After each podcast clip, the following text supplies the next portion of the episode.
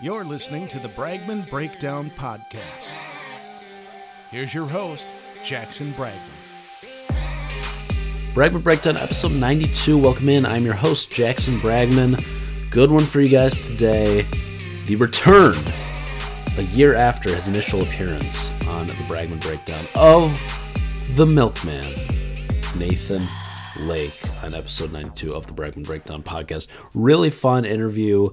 We get to catch up a year removed from our initial interview at last year's Motor City Open, and it was a blast. Nathan and I, um, as well as my parents, had the opportunity to grab dinner after the interview as well, and we just chatted about life and how he's enjoying Chicago, you know, now because he, he's moved there, and my mom is from Chicago, you know, initially. So there, it was just a, a great a great night filled with with lots of Nathan Lake, and it was it was a pleasure to chat with Nathan on and off the microphone, and truly not only one of the best and most down to earth people that I know within the squash world, but one of the the greatest people that I that I do know, and uh, I've been more than privileged to have built up somewhat of a relationship with Nathan um, over the past couple of years. He is just a splendid, wonderful human being, and I would strongly encourage you to go give him a follow on social media. He is at Nathan Squash on all platforms, so go check him out. Instagram, Twitter, Facebook, the whole shebang. And Nathan and I got into a whole bunch of stuff. I mean, basically recapping our last interview and you know what big life events have, have occurred since we've last spoken. He got married. He achieved one of his biggest goals in the squash world of being able to play for Team England. Um, talks a little bit about Mohamed El Shorbagy joining Team England and his relationship with Mohamed. Um, talked about Asal a little bit. Just really fascinating stuff. Just catching up on on the squash world. Um, it was really great. I really I really enjoyed this one and I hope that you guys will like it as well. So, without further ado, here is episode 92 of the Bragman Breakdown podcast with the milkman Nathan Lake.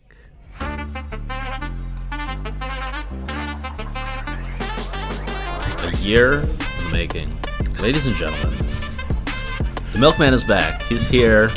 Nathan Lake is on the Bragman Breakdown. I've been waiting all week for this. I've been waiting a couple weeks for this, for you to come back to Detroit for us to have another in-person chat. I've, I've been looking forward to this, and I'm, I'm very glad that you're here. So thank you for coming back on. Thanks for having me, Jackson. You Absolutely. say you're glad to have me. I'm the third pro you've interviewed, so I'm third in the list. I asked you what what, and you said better. you might only do three. So what we, what do I make of that? I told well, you you you wanted uh, Tuesday, true or false? True, You- my fault, There you my go. fault, So I. I you you you were you were the priority. I, I Oh, I'll will. I will make it I will make it known, and I'm not I'm not kissing up. I promise you. I, I want to make it very clear that you are you're the number one priority. Oh, well, I guys that want to appreciate that. Absolutely, and I, I would I would be happy to, to tell Miguel or Gregor that as, as great as they were, and uh, they, they were they were wonderful. But I, I've been very much looking forward to having you on, and you're in very rarefied air.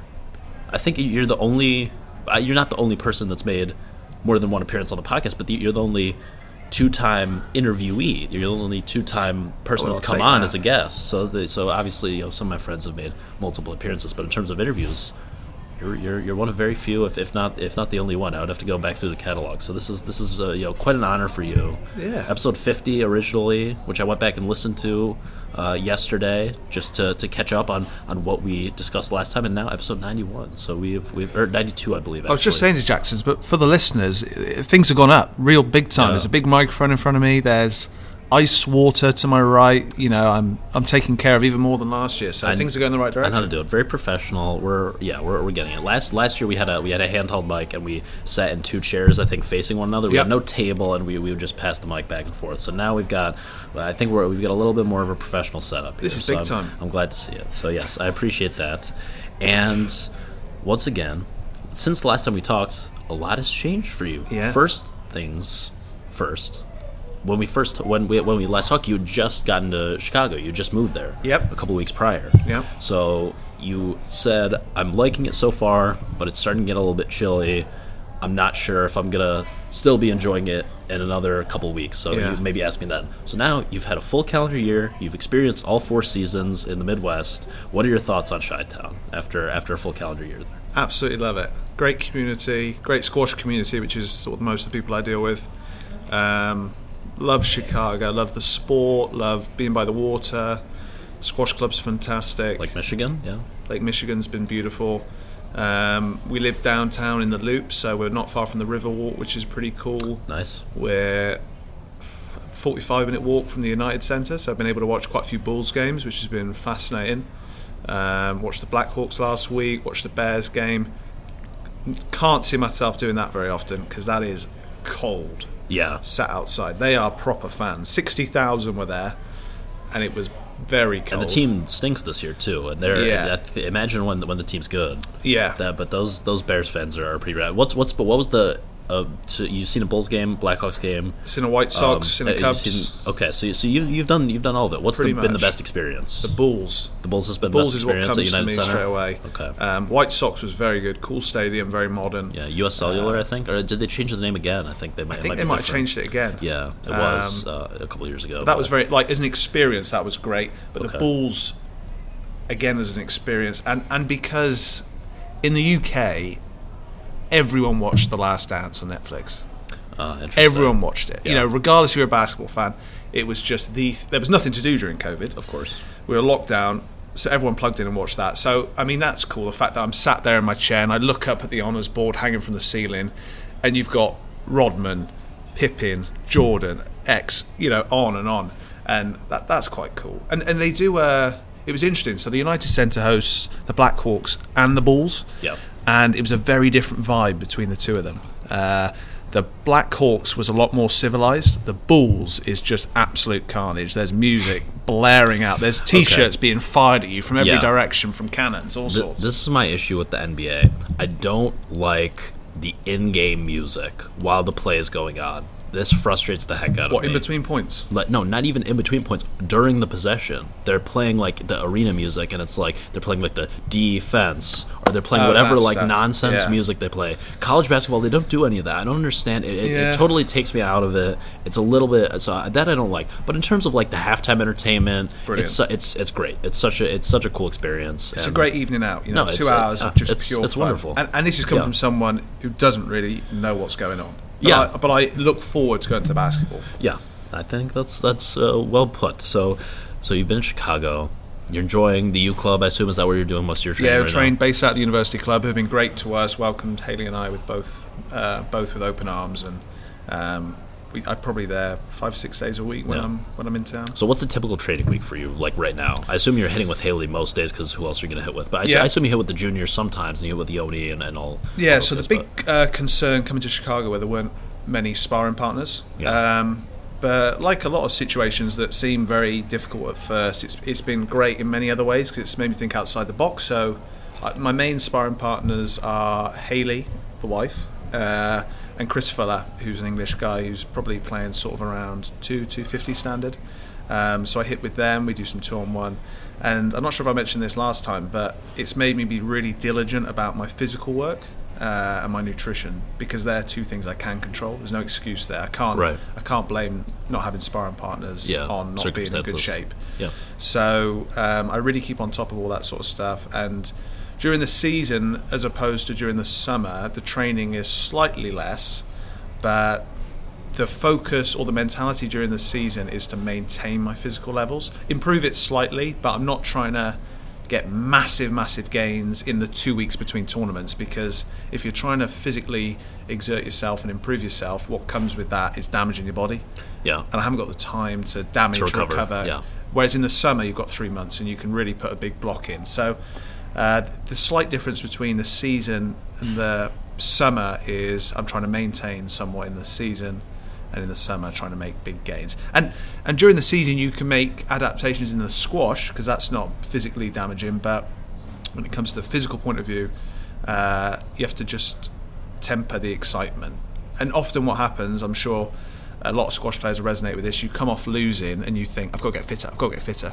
That's like the cop out, that's the easy one, you know, that's the emotional response. And sometimes that is the case, but For me, that is that is actually the case. That Is is, that is the yeah. That's the. oh, well, but as I know, long as I'm it's. just, I know, I'm just messing with you, but, But yeah. as long as it's a logical conversation, whereas I see every Yes. player come off immediately and they say that, and uh, you know, there's normally other things yeah, at play. no, What- I, I, I definitely can can So that. Yeah, So yeah, during the season, maintain physical levels, uh, playing around, always sort of uh, investigating into psychology.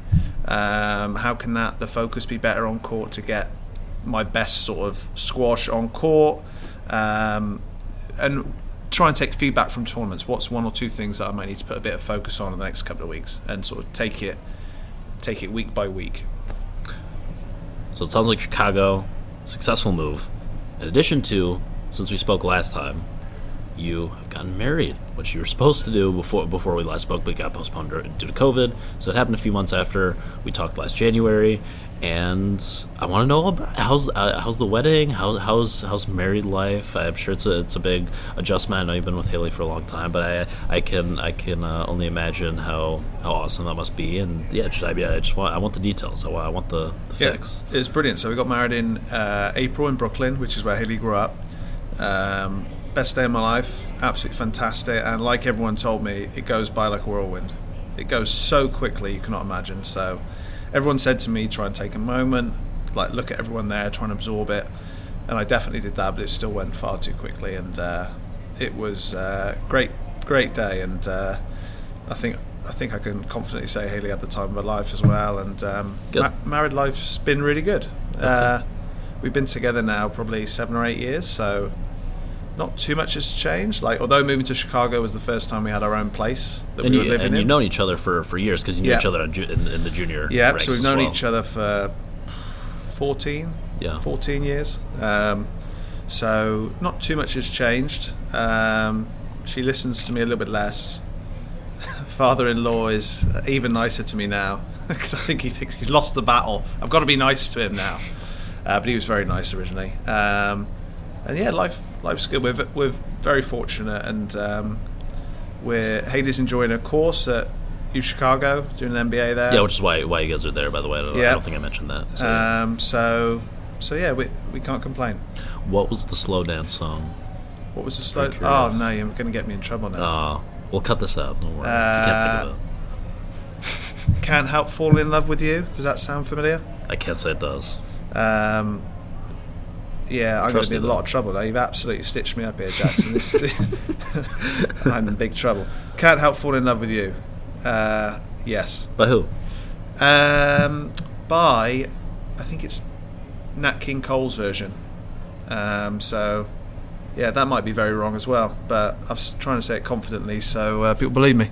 But yeah, we uh, we even did a little planned dance on the Oh, QT. did you? We did a couple of lessons. Obviously, not my idea. That was my the thing I wanted to do least. Yeah. But we took some lessons. I know you're very light on your feet, Nathan. Uh, so, yeah. well, you're one of the few that describe me as that. Uh, my dance instructor would not be one of those. Um, but yeah, we did a couple of lessons, which was actually really good fun. Yeah, and uh, it was it was nice. And uh, I didn't. I mean, I'm not the best on a dance floor. It might surprise you and your listeners to hear.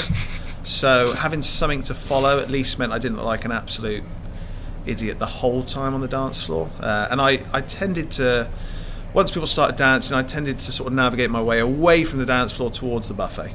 yeah. and I so, so what were the food arrangements? Food was fantastic. Uh, in particular, desserts. We had uh, an assortment of cakes, brownies, cannolis. Oh, I love a good cannoli. Love a good cannoli. So there's lots of cannolis on go. But uh, yeah, it was good. It was funny because um, myself and uh, my best man, who was a school friend from Cheltenham, he, he especially, but me as well, were both quite nervous, obviously. And he was nervous because he had to do a speech. And the poor poor guy hardly ate or drank anything until the speech. Now in England, most people get married about midday, 11, 11 a.m. Oh, really? Now, whereas here, I understand that most people get married like in the evening. Yeah. Which was the case for our wedding. So this poor guy didn't eat until like six six p.m. and he literally finished his speech. And he marched straight to the buffet, had a beer within his hand within five seconds, and he was golden.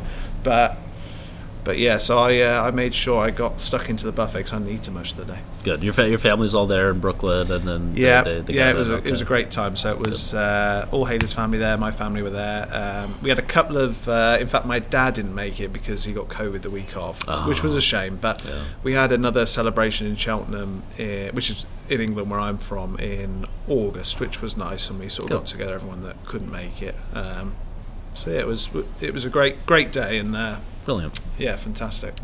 Um, finally, no, not finally. I mean, we, we, not the final thing we're going to talk about, but the final big life change. I feel like that this happened since the last time we spoke is one of your big goals was to play for Team England. That's Yeah. something that, that you accomplished. Did I say that last this time? year? Uh, You did. Yeah, yeah. yeah. So Yeah. there you go. So um, you played in the European Championships. England won. Yep.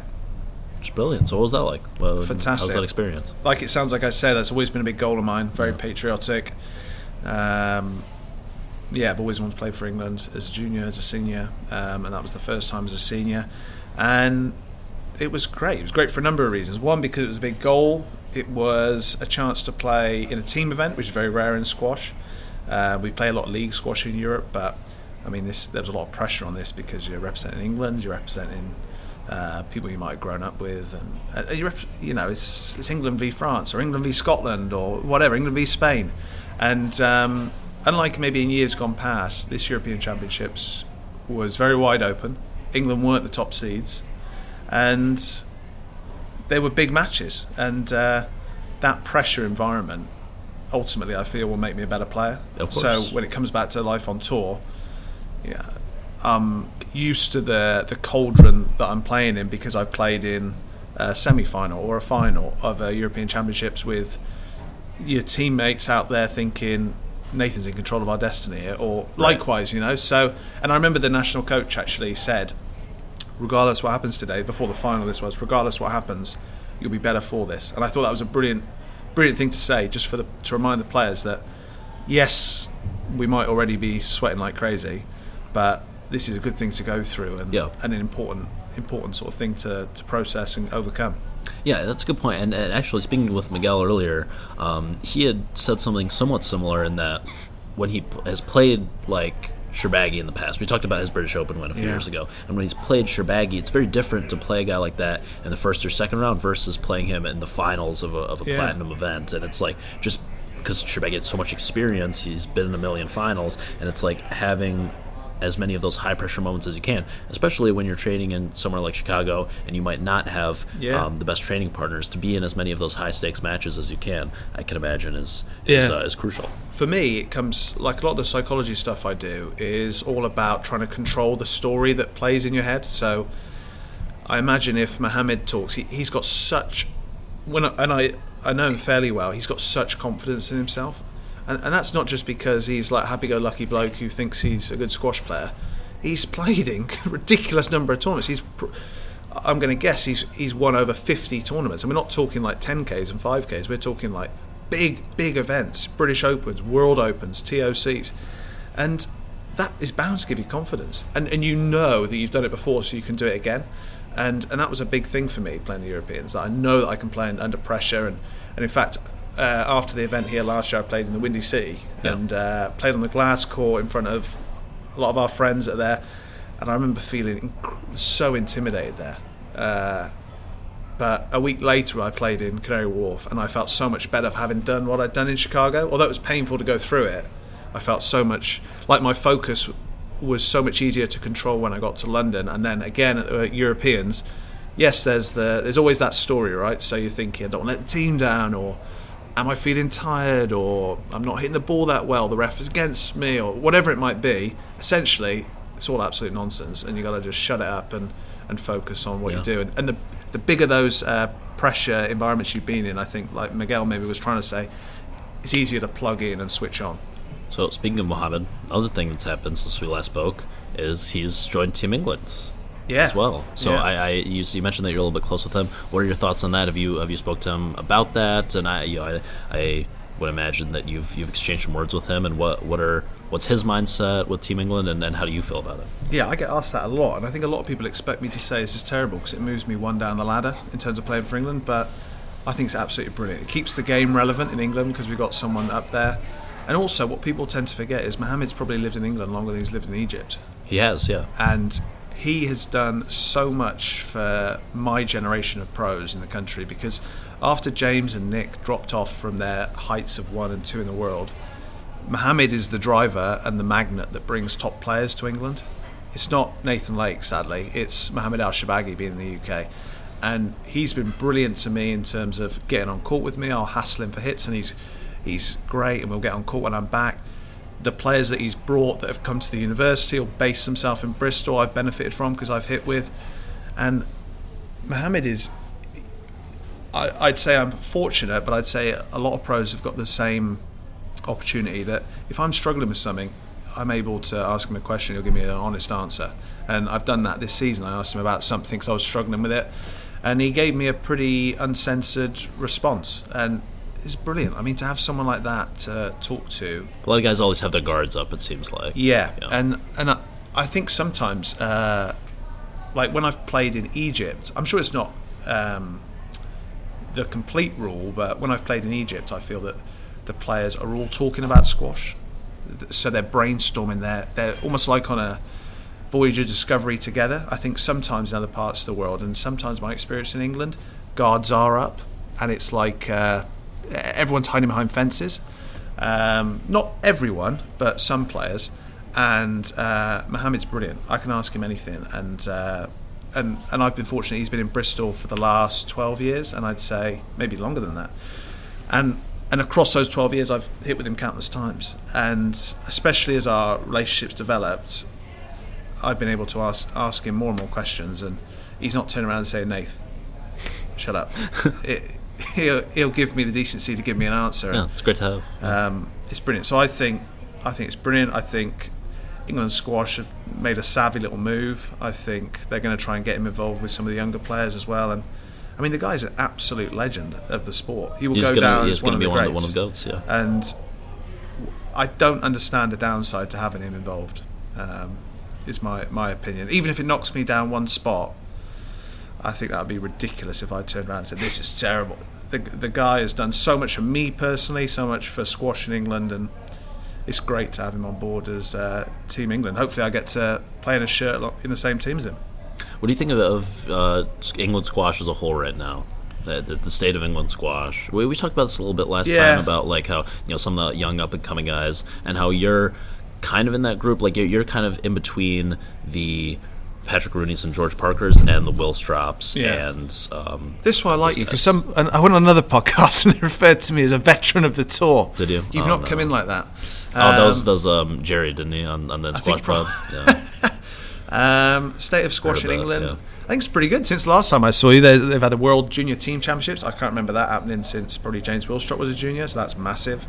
Um, you had two under 19 boy finalists in the British Junior Open recently, yeah, I did, I did watch quite a bit of that. That was that was great. so that's great. Um, I think COVID's obviously been tough for sport in general, uh, not just squash, sport in general, and I think it. Uh, the landscape of squash in England has probably been moving around a little bit more sort of from having lots and lots of little little clubs. It's more moving towards having fewer big clubs.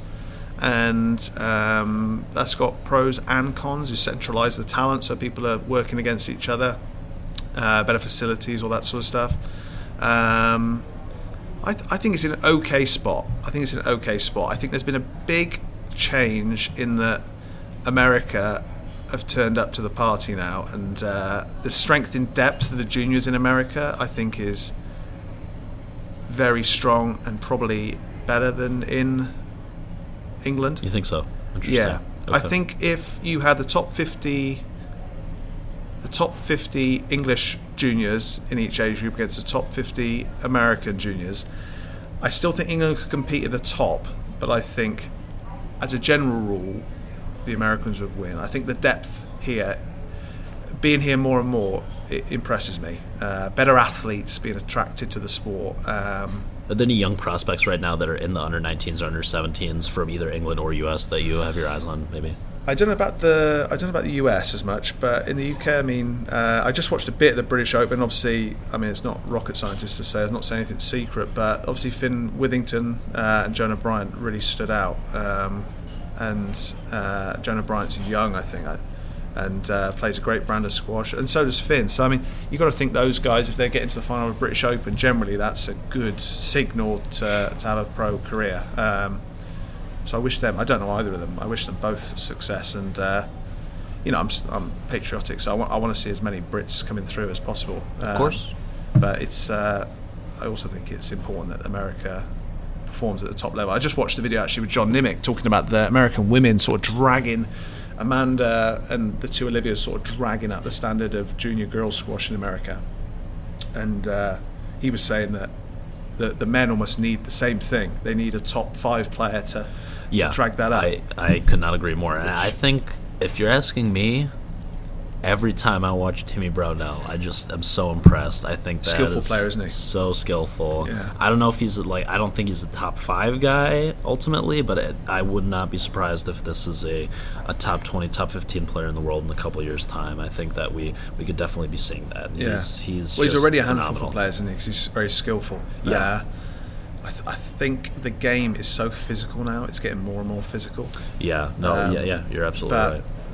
What do you what do you think about that? What do you think about the, the physicality and the, the especially with Asal who exemplifies that? Yeah, um, I'm split. I'm split with Asal Sol. 'cause Off court, lovely guy, um, and I think he's very charismatic. I think That's he, what I hear. I, I, I don't hear and off the court. Everyone yeah, says they I love think him. he could be no absolutely complaints. great for the game. I think, but that's the sad part. At the moment, he's not great for the game, and everyone I talk to, wherever I travel to play, where I'm back in England, on the road, wherever, one of the first things they ask me about is a Asal. And that's a good thing, right? Even people that don't really know squash, that Yeah. have a few reference points, they'll ask about who's this Asal fella? I remember when he uh, beat Cole for the first time in the pyramids, he ripped his shirt off in the midst of COVID and threw it. And, and then Cole appealed the decision, and Asal stood there with his shirt off on a glass court, and they're going to a video referee, and he hasn't got a shirt. Brilliant. But when I got back, everyone's asking me about that. So he creates like a media storm, which is great. But I think now he's world number one, especially, those top guys have a duty to the game as uh, our our products to sell to the world. There has to be a certain level of class. You have to, yeah. And and I did a, an event with Mohammed about 18 months ago, and he made a really good point. He said, "Let's not beat him up too much. He's young." yeah. And if you look, he said, if you look back at me, if you look back at Gaultier or Nick when they're young, they're not they're unpolished diamonds. You know, there's problems there, and that that's key to remember. But he's getting older now, and he's world number one. So I think it's fair to put a bit of pressure on him and think there should be certain things shouldn't be happening. Um, and I think it potentially affects the media storm is great, but if sponsors see that, are they going to want that? Um, so I certainly think there's a discussion to be had there. Um, but part of that just comes from because I think he's so charismatic, and I think he could be, and he's an unbelievable athlete, unbelievable athlete, unbelievable squash player. He doesn't need to do it. That's what I, find I heard, yeah, I heard someone say this a while back. I don't remember who. I wish I could credit them. But Asal, I feel like, um, is the example, and it, that's a testament to the culture that Egypt has built with squash. That it's, that it is the number one sport in addition to soccer there or football, and that Asal is really a true example of a generational. Phenomenal athlete who chose to play squash Mm. Yeah. as opposed to playing tennis or another sport, despite there being obviously less money in the game of squash. Um, so typically, we don't see these phenomenal natural-born athletes playing squash, but at 21 years old, has already rocketed up to number one in the world. And, and like you said, it's like we just saw Cole reach number one in the world for the first time last year. And I mean, and he's your age. It's like so. Sometimes it takes a little bit longer Yeah. for these guys to reach I mean, the I think he's the third quickest to get there after the two Khans, Jansher Yeah. and Jahangir. Yeah. So I mean, I think he's I think he's great for the game because of such a polar figure, so polarizing, and I think that's good. And like you said, is people who aren't interested in squash now have their eyeballs on him, and Yeah. I think it's a positive thing to bring more eyeballs to the game. But then at the same time, it's like you want you still want to have the game. It's maybe just gone a bit too far at the moment. Per, perhaps, perhaps. Yeah. Um, so yeah, so I, I think a lot of people love to hate him. A lot of people love to love him. I know on the the, um, the squash stories. I don't know if you're you're on that on Facebook. The, the, um, that that Facebook group, and there there are a lot of Asal defenders in Yeah. there. So I try not to go too far down the rabbit hole, but um, but it, it's definitely quite interesting. Uh, so let me ask you this: right now, who is playing better overall? Let's say like you know, let's say we did an NBA style best of seven series between Asal and Diego. Yeah, I He's mean, number four right now, but I, th- I would I think I don't think he's going to be there for long. I think Diego's going to be in the top two in the next couple months. So what's the question? Who who would, who would win in, in a seven in a seven match series if, if uh, best best of seven? I mean, I think Diego at times, and more often than not at the moment, looks like the best player in the world. like just complete package. I'd agree. Uh, physically, looks like he's stepped up a bit. His accuracy and ball control, especially at the start of matches when that ball is flying around, phenomenal. Uh, he can put the ball away, beautiful length. And speaking of which, last week, um, that first rally against Marwan in the finals, that was like a three minute rally. Yeah. And so he's just, yeah, so consistent. I, I didn't mean to interrupt you, but. No, yeah. no, not at all. And, and his first rally with Cole was a similar thing. Yeah. um, and it doesn't seem to affect him too much. I think Cole will bounce back. Is an important point to make. I think he's Okay, been in New Zealand. I think having played a couple of tournaments, I think he'll be in a slightly better spot. I'd be interested to see if he thinks the same. Um, so Diego, I think, is playing the best squash, but Asal seems to get to him mentally.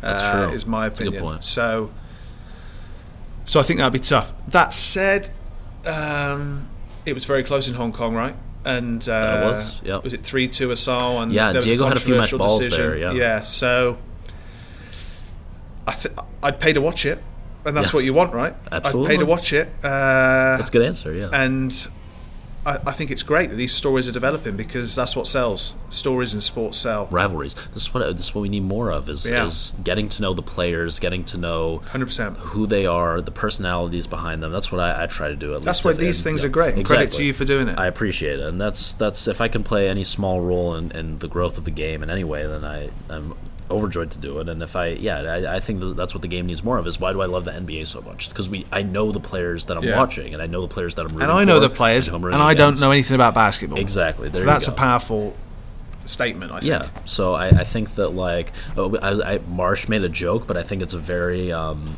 realistic thing. Is he said like that we we had got into um, the F one Drive to Survive, and Yeah. the, now tennis is doing their own Yeah. docu series about about some of the players. Squash could use something like that, and Yeah. I, I think that would be I think that would be brilliant. So Yeah, I, I'm a big supporter of rugby, and rugby's really struggling, especially post COVID. Huh. Um, and they're just about to do one as well. Same team, Drive Oh, to? Survive. Yeah, yeah. Uh, by Netflix. By You know? Netflix, same Wow. team. Uh, there's a big tournament in Europe called the Six Nations, which is Ireland, Scotland, Wales, France, Italy, and England, and uh, that's just about to that's just about to start, and Netflix are going to cover it. I think if, they did that for squash, I think that would be like the most excited I would be for any like form of content. in I think it'd be brilliant. I There's think so many be awesome. characters in the There's sport. so many characters, but we don't realize it all the No. time. We don't recognize it. It's like I hear, you know, everyone talks about like.